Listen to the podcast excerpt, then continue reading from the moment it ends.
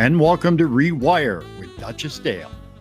Whether you're a baby boomer or a baby zoomer, a millennial or an elder ally, enjoying retirement or planning ahead, this podcast provides tips and information that turn into inspiration for living your best life.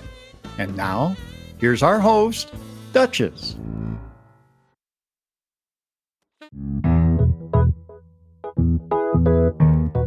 Hi, this is Duchess, and I am recording actually on Thanksgiving Day, Thursday, November 23rd.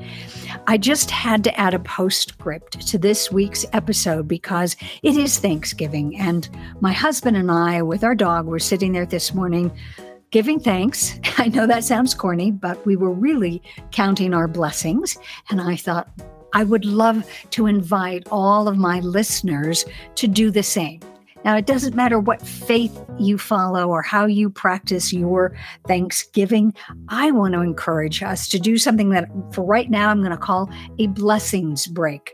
Every time you walk around the house or you get in your car or something else that goes on in your life, to find a moment to stop, pause, breathe, and literally give thanks.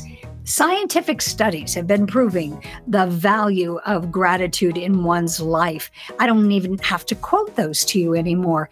That idea of an attitude of gratitude really expands and enhances our lives. So I thought, why don't we all do that just a little bit more and maybe give thanks for some of those things that aren't on our top 10 list, maybe not the obvious ones, and allow ourselves to live in that attitude of gratitude for our well being and for the world around us. So I'm going to close with a quote from Henry David Thoreau, and he wrote, I am grateful for what I am and have. My thanksgiving is perpetual, end quote. And so is mine. Thank you again. I hope you're having a wonderful holiday, and I look forward to rewiring with you next week.